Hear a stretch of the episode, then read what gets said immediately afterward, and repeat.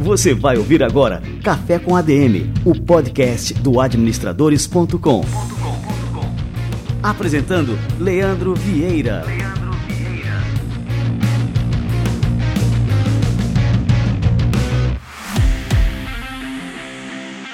Fala galera, está no ar mais um Café com ADM, a sua dose de cafeína nos negócios. Estamos começando o nosso episódio número 241.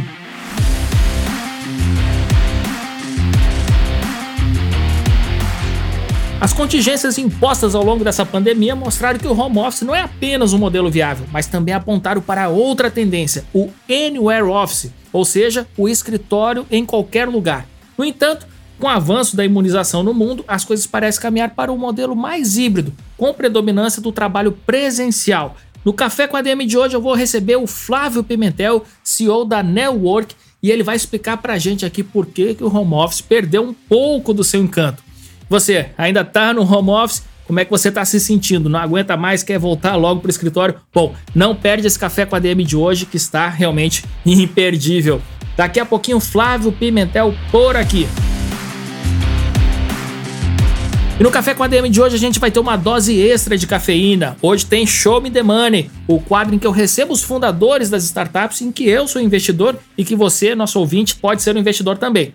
E agora a gente vai receber aqui o Evandro Campos, fundador do Bene, que é considerado a maior operação de farmácia digital do Brasil. Eu realmente me apaixonei pelo Bene, mas esse fundador é uma estrela à parte. Evandro Campos é um empreendedor serial, formado em engenharia elétrica pelo UERJ e tem MBA em finanças pelo IBMEC, já liderou times de tecnologia nas maiores operações de investimento do Brasil, como BTG Pactual, Agora e Gave Investimentos. Vamos receber essa fera agora, Evandro Campos.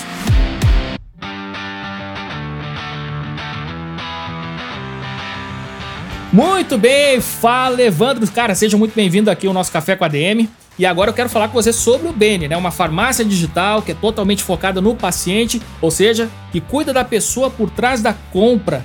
Cara, eu fiquei apaixonado por esse negócio, já corri para investir. E aí eu queria que você contasse pra gente aqui, pra audiência do Café com a DM, é, o que, que é o Bene, né? Como é que surgiu essa ideia? Conta pra gente aí, Evandro. Legal, Leandro. Obrigado por, pelo convite, por me receber aqui. É um prazer poder compartilhar com todo mundo aqui a nossa história. Bem, é uma farmácia digital, uma digitalização de um serviço que todos nós, de alguma maneira na vida, usamos ou vamos usar, infelizmente. Né? Todo mundo não passa ilesa aí de um problema com esse medicamento. Eu sou paciente com medicamento, ao longo da minha vida aí, sei várias vezes de remédio, ia à farmácia, tomo um remédio de uso contínuo e um dia fui surpreendido a chegar na farmácia que habitualmente comprava esse medicamento e esse medicamento estava falta. Pior, na verdade, minha realidade, em falta para sempre, e descontinuado. E me chamou a atenção como uma farmácia daquele tamanho, que tem meu CPF, meu e-mail, meu telefone, não se dedicou ao trabalho de realizar que isso aconteceu. O medicamento precisa de receita, eu tomo em jejum. Então, quando aconteceu isso, assim, pô, não tem ninguém olhando o paciente que está comprando medicamento. Então, decidi usar tecnologia para poder resolver esse gap aí atender a pessoa e manter ela sempre informada e sempre abastecido na sua farmácia doméstica. Muito bom. E quando é que o Beni nasceu mesmo, Evandro? O Beni é um projeto que iniciou em 2018. De lá para cá, a gente vem desenvolvendo a plataforma, tecnologia 100% nossa. E a gente teve, assim, foi agraciado ao longo do caminho. Muita gente passou a usar o Beni como uma farmácia para se manter abastecido em casa. Ao longo desse tempo, é, surgiu a pandemia, infelizmente, né? É, que levou todo mundo aí a, a vivenciar uma, uma situação inédita para nossa geração. E esse serviço digital, ele fez super aderente à nossa nova realidade. As pessoas passaram a poder encontrar os produtos no local só, a um preço imbatível e com atendimento que ele não encontra em nenhuma outra farmácia. É, o que a gente entrega na pessoa, eu posso garantir de você que é uma experiência de farmácia superior em diversos aspectos ao, farmácia tradicional. O nosso NPS, que é a medição de qualidade de serviço que a gente oferece ao cliente, é de 90. Para quem acompanha esse número, é um número expressivo aí no mercado. A gente está sendo em 2018, mas temos aí um caminho de aprendizado ao longo desse tempo. É interessante falar que vocês têm uma tecnologia né, que consegue comparar os preços de um mesmo produto né, em vários varejistas e realmente entregar ali a, a melhor opção né, para o cliente que está utilizando o aplicativo. Como é que funciona essa tecnologia, Evandro? A gente usa o seguinte: como a, pessoa monta um carrinho de compra, né, uma cesta composta de três itens ou mais, eu comparo esse preço com as grandes redes de farmácia, com as pessoas estão acostumadas a encontrar o seu produto, e é, a partir daí a gente combina né, o que a gente está oferecendo de preço e eu aplico um desconto para que a pessoa pague menos que a farmácia que a gente está tá passando. A farmácia tem três grandes problemas na nossa leitura. Né? A gente falou aqui o atendimento, que é comprar o produto, ser bem recepcionado, orientado, etc. Mas, assim, o principal problema é o preço, ninguém quer pagar cara por medicamento. O segundo é a disponibilidade, você não encontra tudo numa farmácia só. E em terceiro aí o atendimento. Então, assim, a gente compara, garante o preço melhor, garante disponibilidade e tem um vendimento superior, como comentei. Você pode compartilhar com a gente assim, alguns números do negócio, né? O crescimento que vocês tiveram aí nos últimos anos. A empresa nasceu em 2018, né? A gente já está, enfim, na metade de 2021. Comenta aí pra gente aí essa performance do Beni. Em 2018 a gente desenvolveu a plataforma e lançamos ela no final do ano. 2019 foi um ano de muito aprendizado, a gente pivotou o negócio algumas vezes, né? não só na proposta, mas também no modelo que a gente oferecia o serviço para o paciente. E em 2020, quando a pandemia aconteceu, o negócio estacionou muito rápido. Da pandemia até hoje, o negócio cresceu mil por cento em tamanho, né, em, faturamento, em número de clientes, em, em, presença. A gente hoje atende 42 bairros no Rio de Janeiro e todo o Brasil, através de operador logístico. Em faturamento, a gente teve no ano passado um faturamento de aproximadamente 2 milhões e 100 esse ano já passamos dos 3 milhões de faturamento e a ideia é que até o final do ano, com a entrada em São Paulo, que é a história da captação que a gente está fazendo agora, a gente alcança os 20 milhões de faturamento anual. Então é um crescimento exponencial, super aderente ao momento que a gente está vivendo no mercado, todo mundo está migrando para um modelo de serviço digital, né? E a proposta do BN é única, porque, primeiro, não somos um marketplace, não tem ruptura de venda, eu tenho produto para entregar e vender, ou compro na indústria da mesma pessoa, a gente tem uma melhor cobertura no mercado em oferta de produtos, a gente tem um preço baixinho, como a gente falou aqui anteriormente, e a pessoa com esse serviço que é exclusivo no BN atualmente, né, o BN é a maior farmácia do Brasil, consegue se manter abastecido sem pagar mais caro por isso com um serviço infinitamente superior à concorrência. Não, é realmente sensacional. É, tanto é que eu me tornei investidor da empresa e agora quem está escutando a gente também tem essa possibilidade através da SMU Investimentos. Você pode agora também passar uns detalhes dessa captação e o que, que quem está nos escutando deve fazer para também fazer parte, né, para aproveitar essa oportunidade. Claro, a gente abriu uma captação de 4 milhões e meio, escolhemos a SMU, que é uma plataforma fantástica, dois motivos. Oferecer esse pequeno investidor, que vai ser nosso sócio. A gente quer ter junto com a gente pessoas que acreditam que é possível transformar a saúde no Brasil usando tecnologia e mudar em definitivo a vida do paciente. A SMU está colocando uma oferta de 4 milhões e meio. Esse dinheiro basicamente é usado para entrar em São Paulo e expandir a operação no canal corporativo, que a gente entende que tem uma uma excelente oportunidade de ser explorada aí, e a gente está oferecendo 16% da empresa por esse investimento. Então, quem não viu ainda, aconselho a acessar o link, tá? a gente vai disponibilizar aqui na conversa, e ir lá e sim, investir. Um investimento super simples, rápido, pode ser cartão de crédito ou boleto. Bom, eu criei um, um link encurtado para facilitar a vida do nosso ouvinte, que é o adm.to né, que se escreve B-E-N-I-E, e também tem um grupo de WhatsApp que está fantástico, né? Que participam vocês da empresa e também o pessoal da SMU Investimentos. E para entrar, basta digitar aí no seu navegador adm.to barra grupo Bene. Cara, Evandro, eu tô muito empolgado, né? Eu queria te dar os parabéns por esse negócio extremamente disruptivo, visionário, enfim, e que tem tudo para se tornar mais um unicórnio brasileiro, cara. Tô na torcida e conta com a gente aqui do Administradores. Obrigado, Leandro. Obrigado pelo convite mais uma vez e poder participar com você aqui. Sensacional. Valeu demais, Evandro. Grande abraço.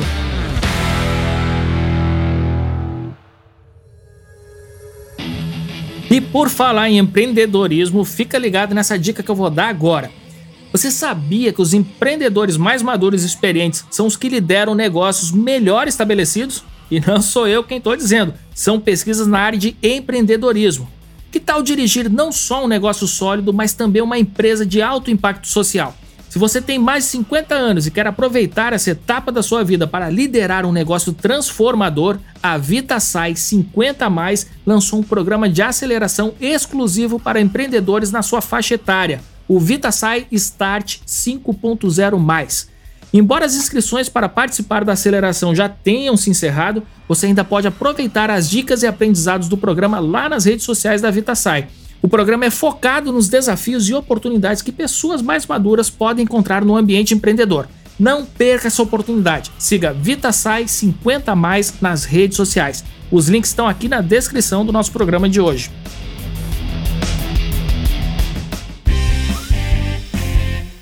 Se você está buscando um notebook de alto desempenho para trabalhar, pare agora e ouça essa proposta que a Dell tem para você. A Dell acaba de lançar os mais novos modelos de notebooks corporativos da linha Latitude, que vem com uma série de recursos para profissionais liberais, freelancers, gestores de empresas e executivos. O primeiro ponto positivo é que os notebooks saem de fábrica com Windows 10 Pro instalado, mas a Dell vai além e entrega um software de inteligência artificial integrado ao sistema operacional, chamado Dell Optimizer. Esse programa simplesmente aprende o seu jeito de trabalhar e se adapta ao seu estilo. É uma coisa que a gente acha que só existe em grandes corporações. Com o Dell Optimizer você consegue otimizar sua produtividade e quanto mais usa, mais o programa aprende e aprimora o desempenho. Outro ponto forte dos notebooks Dell Latitude é o gerenciamento de performance do processador e o consumo de bateria. Com a tecnologia Intel Adaptatix, ele consegue ajustar os níveis de desempenho quando você mais precisa. A bateria dos notebooks da linha Latitude entrega mais tempo de uso graças ao consumo inteligente. E quando você estiver numa emergência, o Express Charge permite uma carga rápida de até 35% em 20 minutos. Já pensou ter uma máquina dessas na sua empresa ou home office? Para uma consultoria sobre soluções de tecnologia para sua empresa, como notebooks com processador Intel Evo, ligue agora para o telefone 0800 722 3400 ou acesse dell.com.br barra sua empresa e fale com o consultor Dell Technologies. O link está na descrição do programa.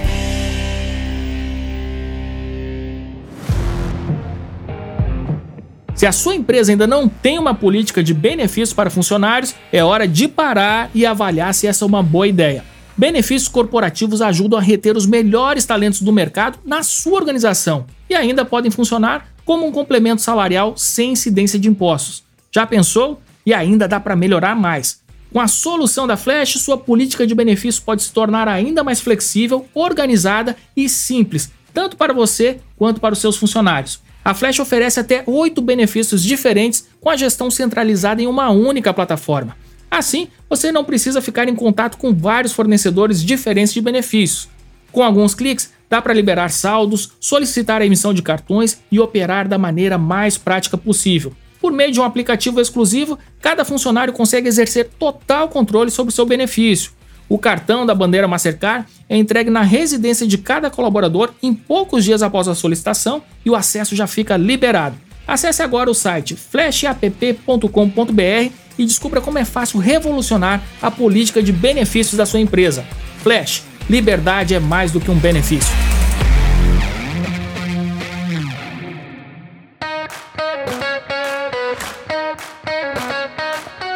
E agora eu quero dar uma dica para vocês. A gente pode dizer seguramente que faz tudo pelo celular: compras, investimentos, conversar e, por que não, o seu seguro.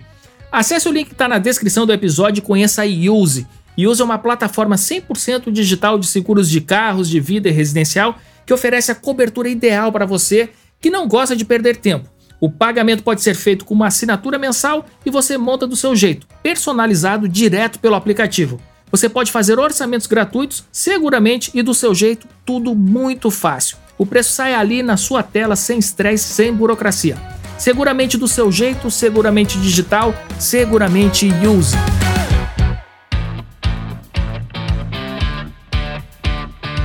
Gente, agora eu tenho um recado muito importante. Vocês já perceberam que está chovendo menos do que nos outros anos? E sabe o que isso está causando? O nível da água nos nossos reservatórios diminuiu muito. E aí, todo mundo tem que ficar atento para não desperdiçar energia e água. Tem que ficar de olho mesmo. Tá com o ar-condicionado ligado e não tem ninguém usando? Então desliga. Se vai ligar o ferro, passa logo todas as roupas de uma vez. Tá tomando banho? Vê se não demora muito. Tá escovando os dentes? Não precisa deixar a torneira aberta o tempo todo. Vai abrir a geladeira? Decide antes o que você precisa pegar. Essas pequenas atitudes fazem uma grande diferença. Vamos evitar o desperdício de energia e água para não faltar na nossa casa. Então, tá dado o recado. Quem quiser saber mais é só acessar o site gov.br/barra consumo consciente. É muito importante que cada um de nós faça a sua parte. Energia e água, evite o desperdício para não faltar depois.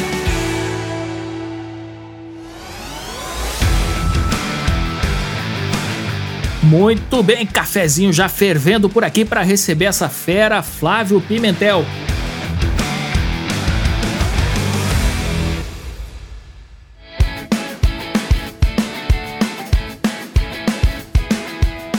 Flávio Pimentel é CEO da New Work. Durante 14 anos trabalhou como líder de Smart Workplace Solutions e líder de internet das coisas na CIT.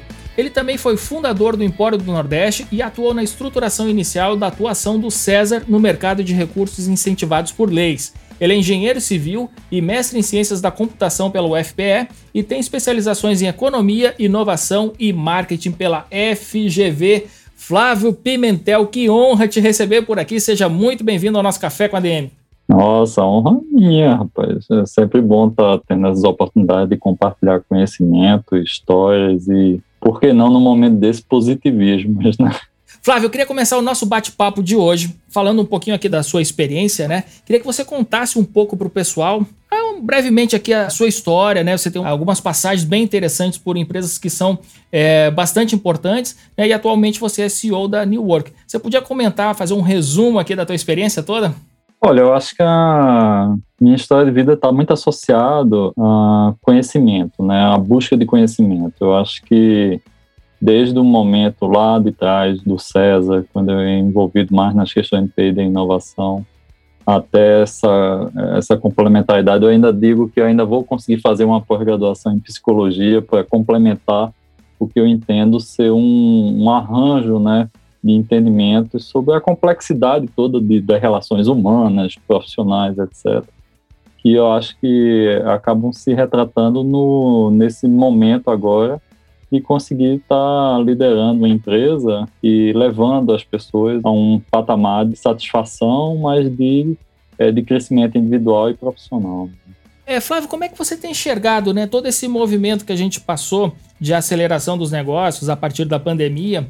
É, principalmente com relação ao modelo de trabalho. Né? Lá atrás, no começo da pandemia, quando a gente começou aquele movimento de todo mundo né, se enfurnar nos home office, a gente previa que esse seria o futuro do trabalho. E daí se falava de um novo normal, o novo normal é assim. Só que agora a gente tem visto um movimento meio que contrário a isso, as pessoas com saudade, né, as que ainda estão em casa, né, com vontade de voltar para o escritório. E no Vale do Silício mesmo, né, as empresas que já estavam nessa vanguarda na questão do trabalho de home office, muito antes até da pandemia, elas estão convocando os funcionários de volta. É, afinal, qual é a importância então da proximidade física entre os profissionais? Eu acho que antes da gente chegar até nesse ponto da resposta, eu diria que a gente primeiro tem que tentar é, sair um pouco do vapor da situação, né? E infelizmente esse vapor da situação, essa névoa, ela ainda vai permanecer um pouco no tempo, porque a gente vive um, um, momento ainda de pandemia e a névoa ela vem por conta da pandemia. A pandemia ela cria um ambiente de incertezas. É por isso que desde março do ano passado até agora, cada mês a gente via uma palavra nova ou uma frase nova tentando traduzir o que é que ia ser o depois. E as pessoas ainda estão buscando um pouco disso. Agora, evidentemente, depois de tantos meses já vividos, alguns itens vão tentando realmente se materializar.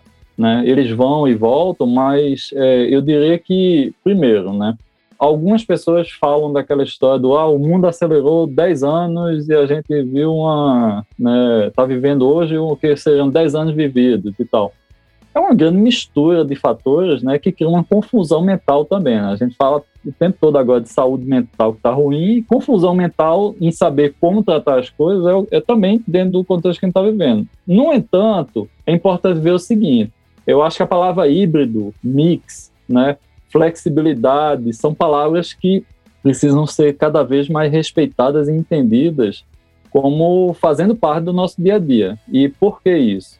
Porque há uma variedade de necessidades das pessoas, né, precisando ser atendidas. A questão do presencial é uma delas. Não é que todo mundo e qualquer pessoa precisa estar presente toda hora, mas, é, inclusive, os modelos de trabalho, nessa inclusão do teletrabalho como algo que permanece, às vezes todo mundo quer meio que usar uma fórmula para todo mundo e infelizmente não dá para usar uma fórmula para todo mundo. Eu acho que essas fragmentações aí dentro do que é o entendimento dos perfis de profissional, é, maneira como os times são formados, maneiras como os times são acompanhados no tempo, elas vão dando uma clareza de que vai sobrar para a liderança de times né, e de pessoas é, a responsabilidade cada vez maior de manter os graus de produtividade e satisfação no trabalho. E aí, cada um desses arranjos dentro de uma própria corporação vai definindo sua fórmula. Uma parte aqui pode ser todo presencial, outro time pode ter um mix presencial com remoto, outro time pode ter teletrabalho com remoto, work from home com presencial. É, eu acho que cada um, dentro da sua cultura, dentro da sua necessidade de geração de resultados, vai buscar encontrar essa fórmula ideal. Uh, mas não acredito que vai ter uma fórmula pronta para todo mundo. Uh, então, vão se deparar situações em que, olha, working se não tiver o working from home, eu não quero nem mais trabalhar nessa empresa. Vão ter situações dessas, né? Porque se tornou, para algumas pessoas, o mundo começou a fazer muito mais sentido do ponto de vista de trabalho sob determinadas condições. Para outros, é, vai ter essa coisa do eu preciso ir para o trabalho eu preciso ir para o escritório. Tem pessoas que não se adaptam realmente, né? Esse modelo trabalho em casa. Isso também depende até da configuração, por exemplo, de como que é a casa da pessoa. Né? E muitas vezes a pessoa não consegue produzir, enfim, talvez com filhos pequenos, né? Aquela coisa toda que o, o ambiente né, familiar proporciona que é diferente para cada família, né? Para cada pessoa.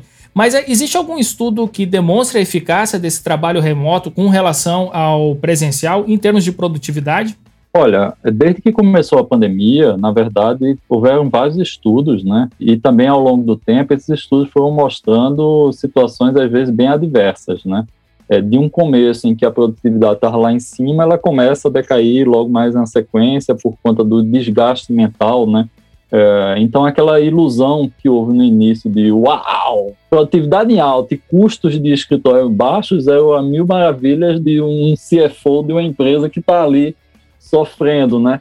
É, infelizmente, essa é uma ilusão, né? É, porque ela volta depois né, no desgaste mental com um prejuízo, e é um prejuízo muito difícil de quantificar tudo que tem a ver com a produtividade humana ou ações relacionadas a comportamentos é muito difícil de quantificar. O fácil de quantificar é quanto você gasta de energia ou quanto é o metro quadrado do, da sua laje corporativa. Essa é a conta fácil de fazer. A conta difícil de fazer é quanto você perde de produtividade, quanto você perde de engajamento e quanto você potencialmente está aumentando o risco do negócio em materializar aquela receita futura baseado em que seu time está conseguindo ter uma perspectiva de operação bastante satisfatória. E aí, dentro desse ponto, o que a gente vem percebendo é que o working from home ele é válido, sim, em termos de produtividade. Inclusive porque, assim, é, é aquela coisa da desmistificação. Já existiu working from home e para algumas pessoas funcionavam. Então, para outras, ele não vai funcionar mesmo. A questão é que a gente está vivendo uma situação de extremos, né? de todo mundo presencial, a gente simplesmente virou a página e foi todo mundo para o lado oposto, né? A gente tem que descobrir qual é o, o meio do caminho e qual é essa dosagem. Eu, particularmente, eu sou muito reticente a tomar as decisões é, meio radicais no sentido de não, agora a gente vai cortar 50% do escritório e, e aquele bando de pessoas ali vai ficar tudo working from home e vai vir para o escritório só para fazer reunião de time. Eu acho que essas visões assim, elas são fortes, né? Eu iria muito mais na linha, se possível, né, de um processo de experimentação. A gente tem que ir com um processo de experimentação, que nem a história dos MVPs, né? MVP é um termo que se popularizou, é, mas eu iria na linha dos MVPs entre mudanças pequenas e gradativas e incrementais, mas não de você fazer alterações radicais em relação ao estágio anterior, eu estava numa conversa até agora há pouco com uma pessoa e ela estava me falando o seguinte: olha, eu estou com um problema aqui que o pessoal volta para o escritório e ninguém fica respeitando distanciamento social. Bota o mesa afastada e o pessoal se junta. Eu disse: bom, é porque todo mundo que vai voltando para o escritório vai tentando voltar àquela imagem do que ele sempre teve como o normal dele. Né? O normal dele é o quê? É ter relações entre o colega aí que trabalha com o colega X e o Y né? Eles precisam trabalhar em conjunto. Então, as pessoas vão buscar resgatar isso. É por isso que está se falando que depois que passarem as ondas sanitárias, vão ser vividas as ondas de como esses retornos vão acontecer, né? é, volta todo mundo porque tá todo mundo saudável, aí depois, opa, aí volta mais um pouco porque vai tentar conciliar, e cada um vai buscando na individualidade esse, esse equilíbrio.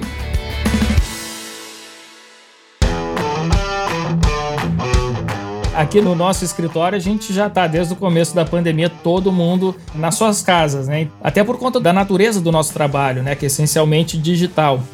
Mas o que, que acontece? Aí nesse meio período a gente teve que contratar pessoas. E fazer contratações à distância é uma coisa extremamente diferente, vamos dizer assim, né? Não que seja difícil, né? Porque hoje em dia você é, faz a entrevista à distância, enfim tal, isso tudo é tranquilo. Mas é, existe um aspecto dessas contratações e que aí eu acho realmente uma coisa difícil, a gente não encontrou a fórmula por aqui, é como passar a cultura da empresa para uma pessoa que você não está convivendo diariamente com ela. Né? E aí você faz aí uma reunião é, via Zoom, via Meet, né? uma vez a cada, sei lá, 15 dias talvez, é, você não consegue passar né, o, o espírito daquela empresa para aquela pessoa. Como é que você enxerga? Né? Qual é a solução para isso? Porque afinal a cultura de uma empresa é fundamental, né? a pessoa tem que absorver a cultura daquela empresa. Você acha que é possível a pessoa nunca tendo conhecido nenhum colega de trabalho pessoalmente, né, conseguir absorver o espírito daquela empresa e colocar em prática nas suas atividades diárias? O primeiro ponto que eu acho que é importante a gente lembrar é o seguinte: não é porque a gente está numa situação forçada que a situação forçada é a, é a que a gente gostaria de viver. Por que isso é importante? Porque nós estamos vivendo tudo isso por conta de uma situação forçada. A gente transformar o forçado no normal é um erro. Né? Por quê? Porque é, as pessoas vão reagir de uma maneira diferente num momento em que elas percebem que elas não precisariam estar vivendo daquele jeito. E aí, quando a gente faz essa conversa sobre é, trabalho em que a gente tenha três perfis de pessoas, onde você tem aquele que gosta de ir para o escritório, aquele que vai conciliar o working from home com o escritório, e aquele que seja o totalmente remoto, e o totalmente remoto seja de working from home, seja de teletrabalho, no sentido de teletrabalho ser working, é o home não é o home que eu estou aqui em Guarulhos eu vou ali para Berrine, não. Eu que eu estou lá no, no, oeste de Santa Catarina, eu estou trabalhando para a empresa que fica ali na Berrine. Esse é o working from anywhere ou de outro país, né, até, né, que é o que está acontecendo bastante.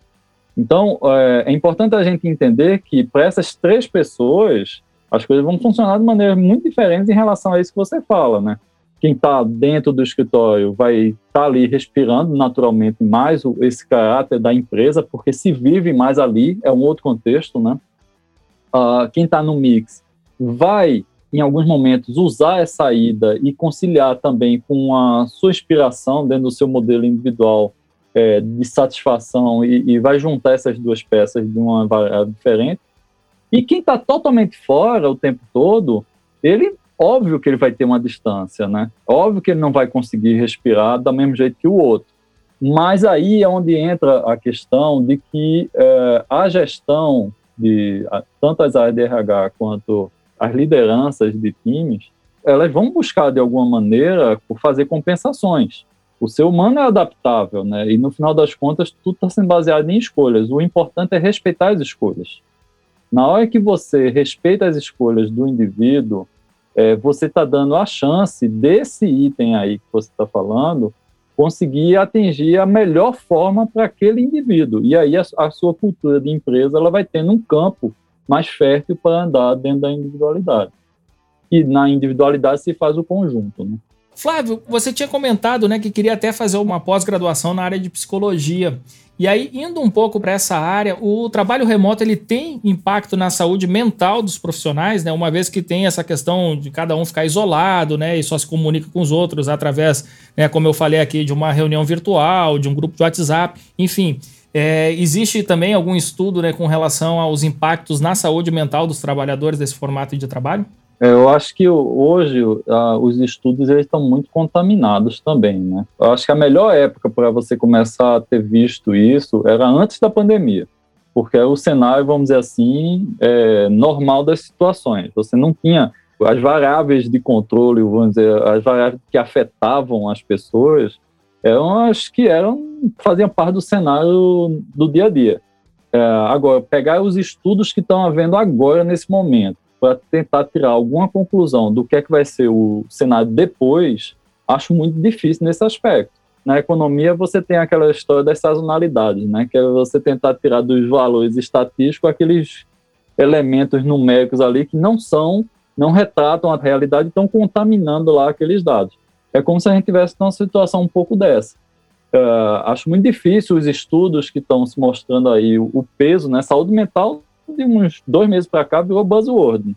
É, ela passou a, a, incorporar, por quê? Porque a coisa entrou no nível de degradação tal é, e de confusão mental em algumas pessoas, que se tornou realmente um problema. Se tornou de fato um problema. Mas é um problema não decorrente exatamente da corporação, mas a corporação está sendo refém de uma compressão, né, de um isolamento das pessoas que é cansativo, né? É uma maratona, né? O pessoal falou desde o início da pandemia, né? A gente não vai ter um sprint de 100 metros, a gente vai viver uma maratona. E como toda maratona, ela vai consumindo as energias desde março do ano passado até o momento, as empresas começaram a buscar, pelo menos algumas delas, é, variadas formas de conseguir compensar de uma maneira indireta, eu diria, buscar outras fórmulas de fazer com que a pessoa eleve mais o positivismo, melhore a sua autoestima, né? É, não perca essa capacidade de ver que algumas coisas que estão destruindo um pouco o ego dela, às vezes, são itens colaterais, né? Eles não são os centrais uma guerra muito grande em cima, nesse momento, de gestão de pessoas, em que o, vai se buscar, sim, na volta e na busca de uma reunião, né, um resgate de tudo isso, que vai bater naquele ponto de como será a cultura a partir daí. Não vai dar para usar os mesmos parâmetros de quando a gente estava antes. Isso vai ser muito difícil fazer. E pensando um pouco mais, pegando esse gancho, você acha que o ser humano ele tende a dar respostas emocionais melhores quando ele está interagindo com outras pessoas diretamente. Essa questão da interação, assim, como que ela influencia é, realmente o ambiente organizacional, essa interação pessoal? O ser humano ele é social na sua, é, ele vive em sociedade, né? Ele é propenso a gostar de não ser um ser isolado do mundo, né? Isso é óbvio que tem pessoas que gostam quando a gente olha o conjunto maior né, da sociedade, o ser humano é bastante social. O que não significa que a, a, questão do remoto não funciona. A questão do remoto funciona, é aquilo que eu estava comentando. Uma coisa é ser regra, outra coisa é de você conciliar situações. Conciliar situações está dentro do nível de entendimento sobre você, de alguma maneira, criar satisfação uh, para aquele indivíduo, né?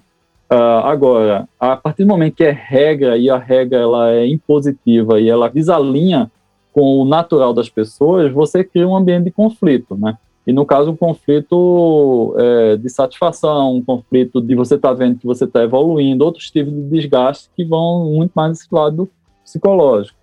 Então, acho que eu acredito que a gente vai ter sim formas de resgatar agora, até que isso aconteça, como ninguém sabe quando é que vai ser direito, né? é, a gente tem que olhar o que a gente tem hoje. O que a gente tem hoje é de que o ser humano está distanciado, ele continua distanciado, ele precisa ficar, na verdade, distanciado, mas tem que se usar ao máximo a virtualidade dentro de tudo que a virtualidade ela consegue oferecer. Né? Então, foram sendo criados, né, você viu, né, lives, é, são as lives, são os shows, os patrocínios começaram a ser remotos também, para os eventos remotos. Então, vão tentando se fazer do limão a limonada, porque o ser humano é adaptável, né? E aí vai tentando se criar outras formas para ir mantendo até que essa coisa ela volte. Mas o presencial vai ser vital, né? O humano é social, né? A pessoa gosta de estar junto com os outros. Né? O happy hour da quinta-feira no, no, Zoom não vai dar certo, ou no Teams não vai dar certo é triste, a vida né? toda, né? é verdade.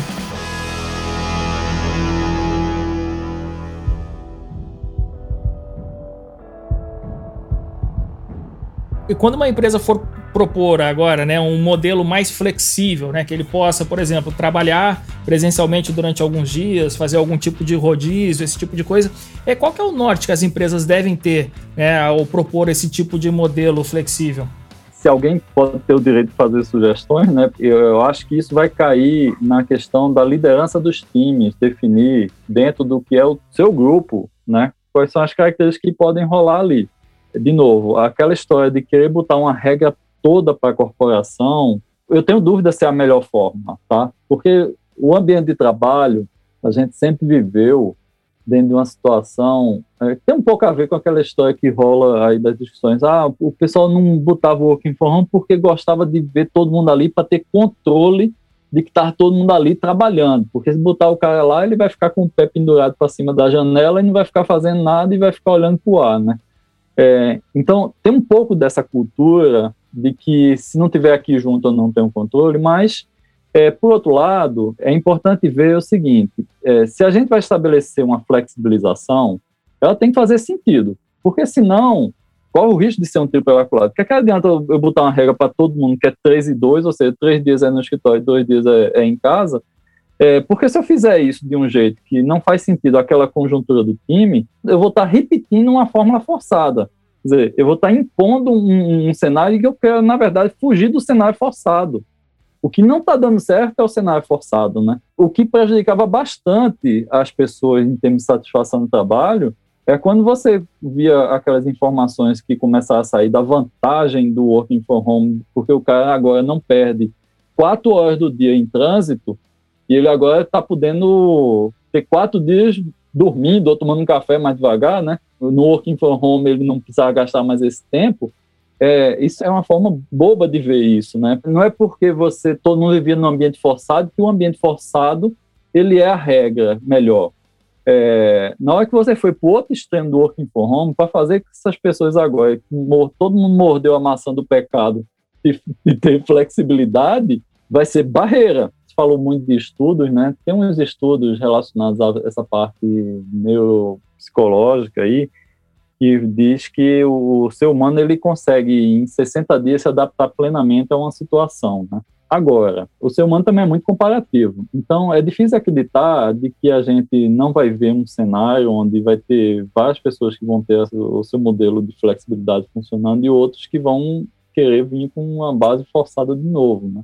E aí, é, como é que os ambientes de trabalho, em termos de perda de pessoas, vão fluir, né? Eu acho que institutos como Great Place to Work, por exemplo, esse pessoal, eles já viviam gradativamente com toda essa conciliação dos perfis de geração de pessoas, o Y, Z, W, né?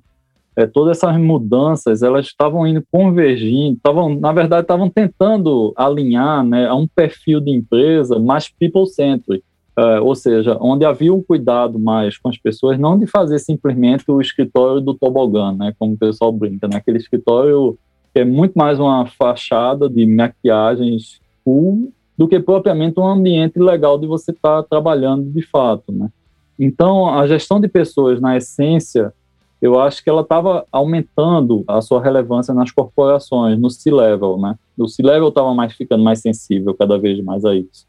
E eu acho que o que a gente vai se deparar mais adiante é o quanto esse level ele realmente absorveu do que ocorreu de transformação na cabeça das pessoas ao longo de todos esses dois anos que a gente deve viver de mudança de rotina de trabalho, para ter cuidado, talvez, com qual é a, a fórmula que vai adotar lá na frente para manter a flexibilidade e o nível de satisfação conseguindo existir na cabeça das pessoas. Né? Com relação à empresa que ela toca. Né? E me diz outra coisa agora, Flávio, em termos de tecnologia, né, como é que a empresa deve se preparar para oferecer essa alternativa do trabalho remoto e quais são os limites que a empresa também deve ter para não interferir na vida pessoal dos funcionários? E aí eu vou dar um exemplo, né? A empresa ela pode pedir que seja instalado algum tipo de software para monitorar a atividade do computador caseiro durante o horário de trabalho? Eu acho que não tem mais desafio nenhum em termos de tecnologia para trabalho remoto, né? Porque todos os que tinham já foram resolvidos a essa altura do campeonato. Eu acho que esse ponto,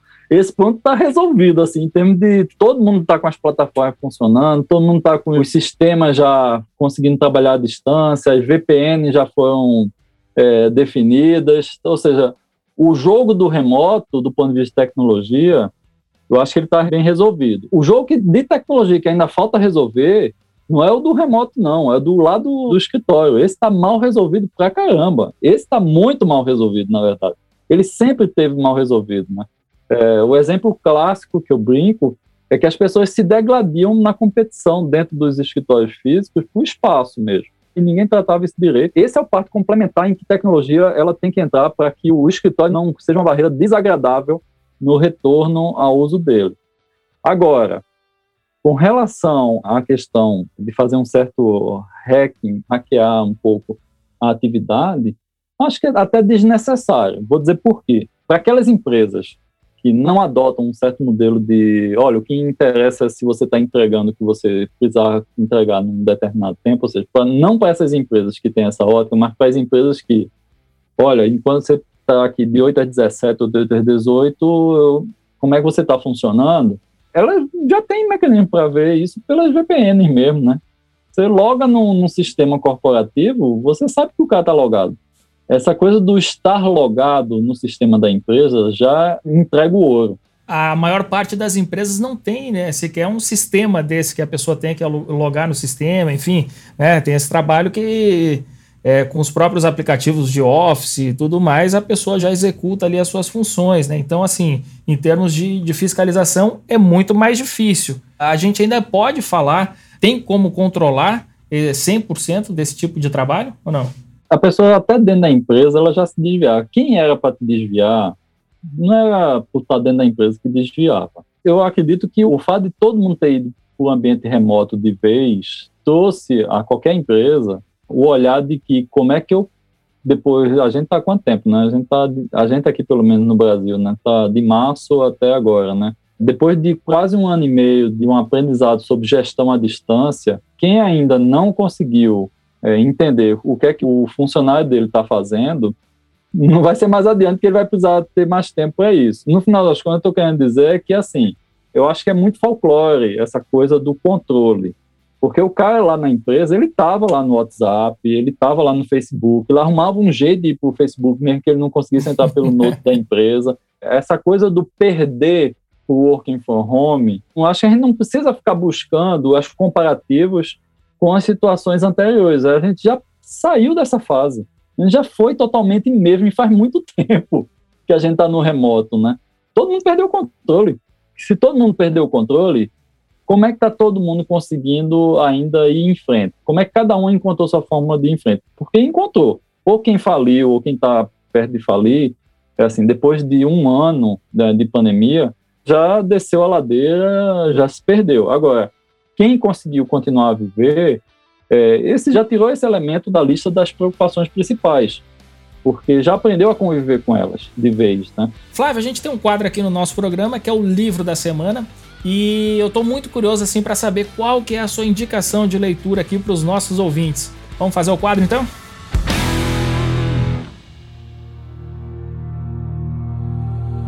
Livro da Semana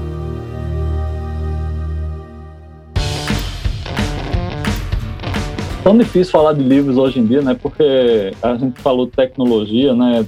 Livro é a coisa mais fácil do mundo de você baixar aí, ler no meio digital, qualquer lugar, qualquer hora.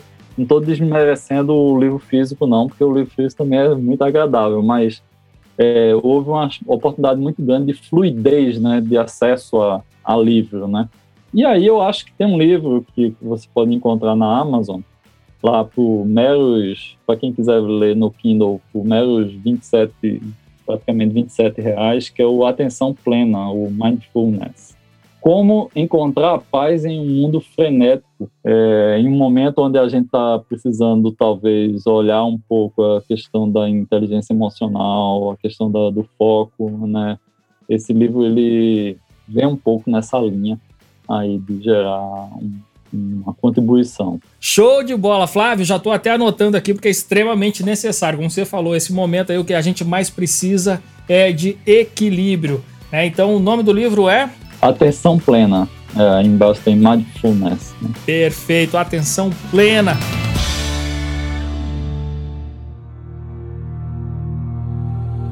Livro da semana.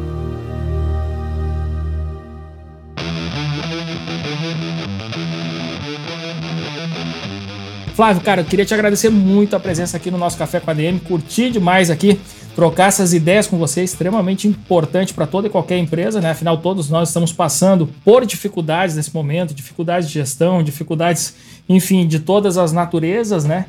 E extremamente importante aqui tudo que você trouxe aqui para a gente hoje, Flávio. Muito obrigado mesmo. Eu que agradeço. Eu acho que a gente tem que exercitar ao máximo nesse momento, né, a intenção de colaborar e de ajudar, né, é, o mundo está num momento de tanta necessidade de ajuda de todas as formas. qualquer movimento é, nessa linha é sempre muito bem-vindo. Eu, eu que agradeço a oportunidade de estar aqui com vocês também. Valeu demais, Flávio. Um grande abraço. Obrigado a você. Um abração.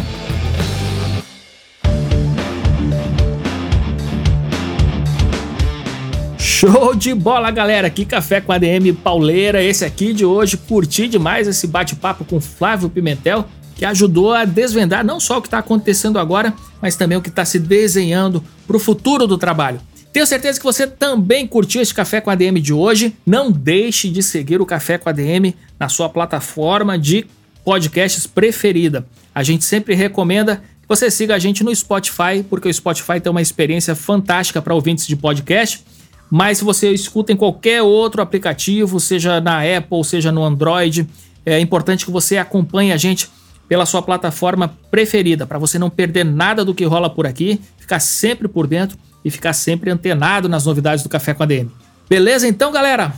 Este foi o nosso Café com a DM de número 241. Na semana que vem a gente volta com mais cafeína para vocês. Combinados então? Então até a próxima semana em mais um episódio do Café com a DM, a sua dose de cafeína nos negócios.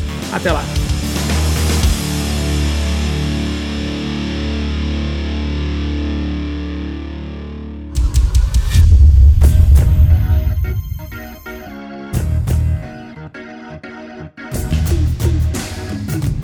Você ouviu Café com ADM, o podcast do administradores.com.